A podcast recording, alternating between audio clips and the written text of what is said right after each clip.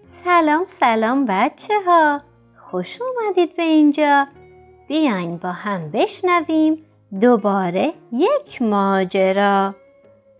اسم کتاب امروزمون هست پنگوان و میوه درخت کاج نویسنده و تصویرگر کتاب سلینا یون مترجم رزی هیرمندی و من علما هستم که کتاب رو براتون می‌خونم. این کتاب متعلق هست به انتشارات کانون پرورش فکری کودکان و نوجوانان. آماده اید که شروع کنیم؟ پس بزن بریم!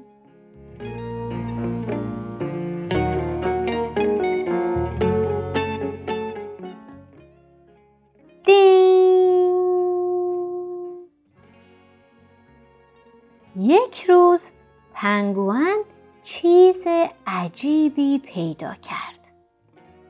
با خودش فکر کرد تو دیگر چی هستی؟ آم... آنقدر قهوه‌ای بود که نمی توانست گلوله برف باشد.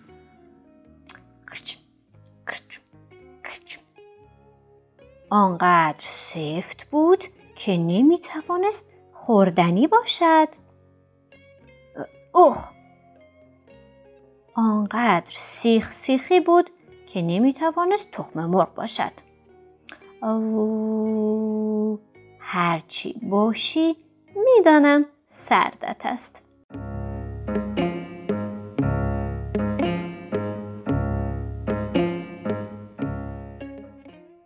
پنگوان دست به کار شد. یکی از زیر، یکی از رو. یکی از زیر، یکی از رو. بافت و بافت و بافت. پنگوان دوست تازهش را خیلی دوست داشت. وی یوهو یوهو پنگوان پرسید چه بلایی سر دوست من آمده؟ پدر بزرگ گفت اینجا خیلی سرد است. میوه کاج مال جنگل های خیلی خیلی دور است. روی یخ نمی‌تواند بزرگ و قوی بشود. پنگوان آهی کشید و گفت بهتر است تو را به خانت ببرم میوه کاج. پنگوان سورتمش را برای سفری دور و دراز آماده کرد. باد نمیگذاشت راحت جلو بروند.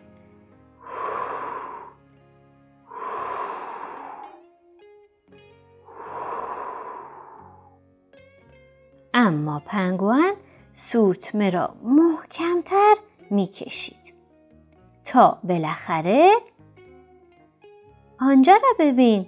جنگل. به خانت رسیدی میوه کاج.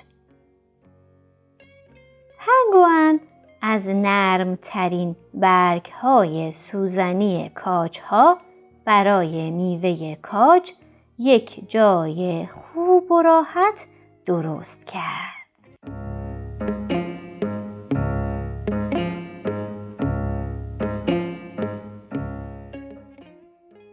هوا گرم و گرمتر می شد و پنگوان می‌خواست به خانهش برگردد. خدا حافظ میوه کاج. هر جا باشی همیشه در قلب من هستی. زمان گذشت و گذشت و باز هم گذشت. پنگوان از خودش پرسید میوه کاج هم مثل من بزرگ و قوی شده است؟ پنگوان رفت تا با چشم خودش ببیند میوه کاج وای میوه کاج پنگوان و میوه کاج با هم بازی کردند و بازی کردند. طلب طلب یوهو طلب طلب یوهو. میوه کاج از رفتن پنگوان غمگین بود. اما جنگل جای پنگوان نبود. ممکن است پنگوان و میوه کاج خیلی از یکدیگر دور باشند اما همیشه در قلب هم هستند. وقتی دیگران را دوست داشته باشی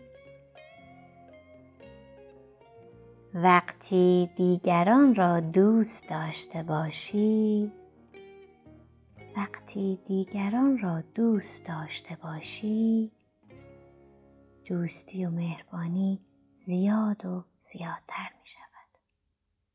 دوستی و مهربانی زیاد و زیادتر می شود. دوستی و مهربانی زیاد و زیادتر می شود. قصه ما به سر رسید. کلاقه به خونش نرسید. بالا رفتیم ماست بود. پایین اومدیم دوغ بود. قصه ما همین بود.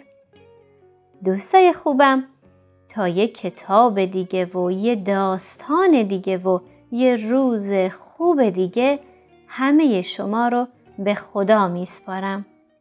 دوستتون دارم و خدا نگهدار